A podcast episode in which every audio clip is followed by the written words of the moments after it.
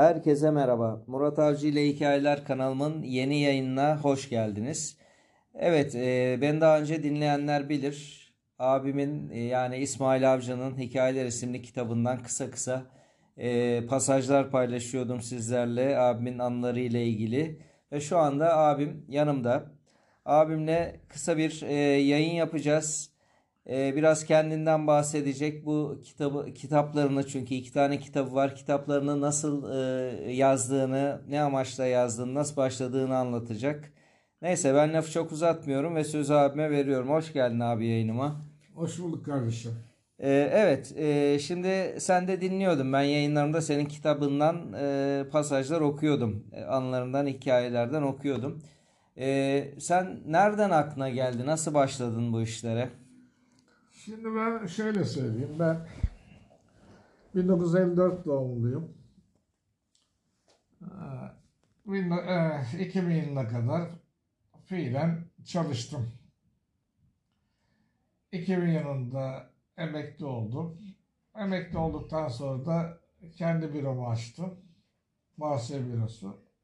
Ortaklarımla beraber 15 yılda muhasebe bürosunu işlettim. Muhasebe büromuz 2015'te kapanınca birden kendimi tam emekli olarak buldum. Bir bocalama devresi geçirdim. Çünkü kendim bildim bile çalışmaya alışmıştım. Kendim bildiğim bile çalışıyordum. 2015'te büromuz kapanınca artık tam emekli yani işe gitmeye mecbur olmayan bir adam haline geldim. Bu benim hayatımı tekrar kurgulamamı gerektirdi. Bu kurgulamamda da arkadaşlarım bana yardımcı oldu. Haftayı günlere böldüm. Her gün bir arkadaşımı ziyaret ederek, fikir tartısı yaparak yeni bir düzen kurdum. Bu düzeni de gayet mutlu götürüyordum. O arada da internet telefonuna merak sarmaya başladım. Yani Facebook ve Instagram'dan her gün hikayeler yazmaya başladım. Elime bir kağıt kalem alıyordum. Bir şeyler yazıyor. Hikaye kısmını aldığı kadar bir 5-6 paragraf bir şey yazıyordum. Bunu ertesi gün hikayeler kısmında yayınlıyordum. Facebook'taydı değil mi o dönem? Facebook'ta Facebook ve Instagram'da. kullanılıyordu evet. Bunları arkası yarın şeklinde yayınlıyordum. E, gittikçe baktım arkadaşlarım buna teveccüh göstermeye başladı. Baktım arkadaşlarım takip ediyor. Onlar takip ettikçe de bende yazma iştahı vardı. Ya bunları yazarken de tamamen başımdan geçmiş gerçek olayları yazıyordum. Onun için hiç zorlanmıyordum. Gerçek olayları yazdığım için. Derken bayağı iki yıl kadar yazdım. En sonunda arkadaşlarım dedi ki ya sen bunları ne kitap haline getirmişsin? Bayağı birikti çünkü. E benim de hiç aklıma gelmemişti daha önce ve bu fikir bende bir ışık uyandırdı. Hakikaten ben niye bunları kitap haline getirmiyorum? Niye benim kitabım olmasın? Ondan sonra da işte kitapçılarla temas etmeye başladım. Götürdüğüm kitapçılar bu hikayelerimi sevdi, beğendi. Çünkü gerçek hikayeler ve enteresan hikayeler. Hem esprili hem de içinde bol hızırlı yani mucizevi kurtuluşlarım olduğu hikayeler. Ve bir de en sonunda felsefelerini de kattığım zaman güzel bir kitap olacağına inandım. En sonunda bir kitap eviyle anlaştım ve yayınlandı. Evet ilginç hikayeler var. Ee, yayınlarımda da ben okumuştum bir iki tanesi. Peki bu yayında sen bize e, birkaç e, enteresan hikaye paylaşır mısın? Bir de senin ağzından dinleyelim direkt. En enteresan bulduğum hikayelerimden, kısa hikayelerimden biri şuydu. Bir gün işim dolayısıyla Maslak civarında dolaşıyorum şoförle birlikte, şirket şoförle birlikte.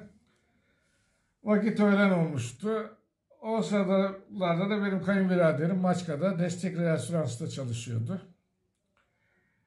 Kayınbiraderime uğrayalım. Hem de bir öğle yemeği yiyelim diye düşündüm. Şoförümle birlikte kayınbiraderime uğradık. Biz de sağ olsun orada bir yemek yedirdi. Daha sonra bana şirketi gezdirmek istedi. Şirket binasını. O sıralarda da İstanbul şimdiki gibi değil. Şimdi herkesin her evinde yüzme havuzu var. O zamanlar yüzme havuzu bırakın evleri. Sadece belli birkaç tane plaza şirkette bulunuyordu. O şirketin altında bir yüzme havuzu varmış. Beni alt katta yüzme havuzuna götürdü. Tam yüzme havuzu kapısını açtım. Baktım birisi de aynı anda kapıdan çıkıyor. Dikkatle bakınca benim en büyük özelliklerimden biri de budur. Çok gazete okuduğum için, çok haber takip ettiğim Evet. için yani tanınmış kişilerin hep- hemen hemen hepsini tanırım. Baktım Rami Koç, Sayın Rami Koç. Ben kapıyı tam kapıda karşılaştık. Ben çekildim kapının önünden. Buyurun dedim. O çekildi kapının önünden siz buyurun. Ben çekildim kapının önünden böyle nezaket gösterisi içinde en az üçer kere. En sonunda da kim önce geçti onu bilemiyorum. Ve bu hikayemin sonunda şöyle bağlamıştım. Rami Koç benden selam istedi bu hikayede. Bu hikayem böyleydi. En enteresan bulduğum bir diğer hikayemi de şöyle söyleyeyim. Bu hikayelerimi yazdığımı büyük oğlum Sinan biliyordu. Sinan büyük oğlum Kurtköy'de oturuyor. Bir özel hava şirketinde çalışıyor. Ben Merter'de oturuyorum. Bir gün bana telefon etti. Babacım dedi. Hikayeler yazıyoruz çok güzel. Bu gece dedi kayağın rüyama girdi. Babana söyle niye bu kadar hikaye yazıyordu niye benden bahsetmiyor dedi. Peki oğlum dedim. Şimdi telefonu kapanınca düşündüm benim kayağımla ilgili ne gibi bir anım olabilir. Ben müzik piyasasında değilim bir şey değilim. Derken kayağımla ilgili şöyle bir şey aklıma geldi ve onu yazdım. Ben okulu ilk bitirdiğim zamanlar 75 yılı gibi İstanbul Perşembe Pazarı'nda, Karaköy Perşembe Pazarı'nda bir demir çelik şirketine girmiştim. O zaman demir çelikçiler meşhurdu. Evet. O şirketin muhasebe kısmındaydı. Üç arkadaştık. Birimiz muhasebe müdürü, diğer ikimiz de işte muhasebe elemanı. O diğer iki arkadaş, arkadaşın biri zaten eski müzisyenmiş, gitar çalarmış, Ankara'dan gelmiş. Öbür arkadaş da müzikle arası iyi olan bir arkadaş. Bu, bunlar devamlı muhabbet ederlerdi müzik konusunda. Ve o Ankara'dan gelen gitarcı arkadaş derdi ki ya Kayan da o zaman yeni çıkmıştı. O yeni ilk parladığı İlk zamanlarda. parladığı Evet. sene İs- İstanbul'da bir güzel, İstanbul, kadar, güzel. Bu şarkıyla Kayan ismini duymaya başladık.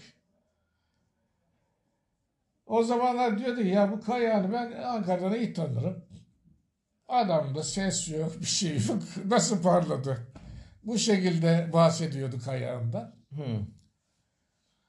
O şekilde bahsetti ama daha sonra Kayahan, Sarı Şekerim, işte diğer beni seni verseler beni vurs- vursunlar filan fıstık. Kayahan parladı. E, demek ki benim Kayahan'la Kayahan'dan bahsedebileceğim bir anım varmış diye düşündüm ve bunu yazdım. Yani o Kayahan'ın rahmetli isteğini böyle yerine getirmiş oldum. Yani iki tane hikaye bunlar. Tabii çoğu da hepsi enteresan hikayeler. Yani e, güzel, çok değişik. Şimdi kitaplarında okuduğum için biliyorum. Değişik noktalardan beslenen hikayelerim var. Yani en basitinden bir rüyadan bile bir hikaye beslenmiş. Ama tabii senin e, direkt kendi başına gelen enteresan şeylerin de var. Hızır hikayelerin vesaire. Peki abi sen e, biraz önce şeyden bahsettin. Artık kendine yönelik de bir podcast, kendi kanalını açacaksın. E, herhalde bu hikayelerinden bahsedersin yeni kanalında. Tabii ki, tabii ki. Yani hikayelerimi ve hikayeler kitabım öyle bir şey ki kendim, kendi kitabımı boş kaldıkça okuyorum.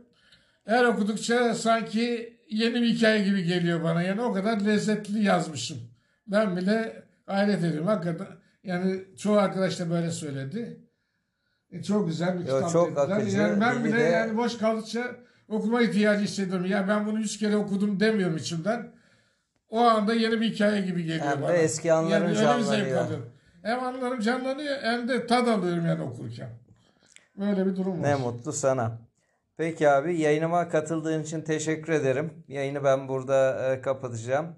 Ee, arkadaşlar e, abim kanalını oluşturduğu zaman e, gene ben bu kendi e, podcastlerimin altında kendi web sitemde abimin e, kanalını nerelerden dinleyebileceğinize dair linkleri paylaşacağım.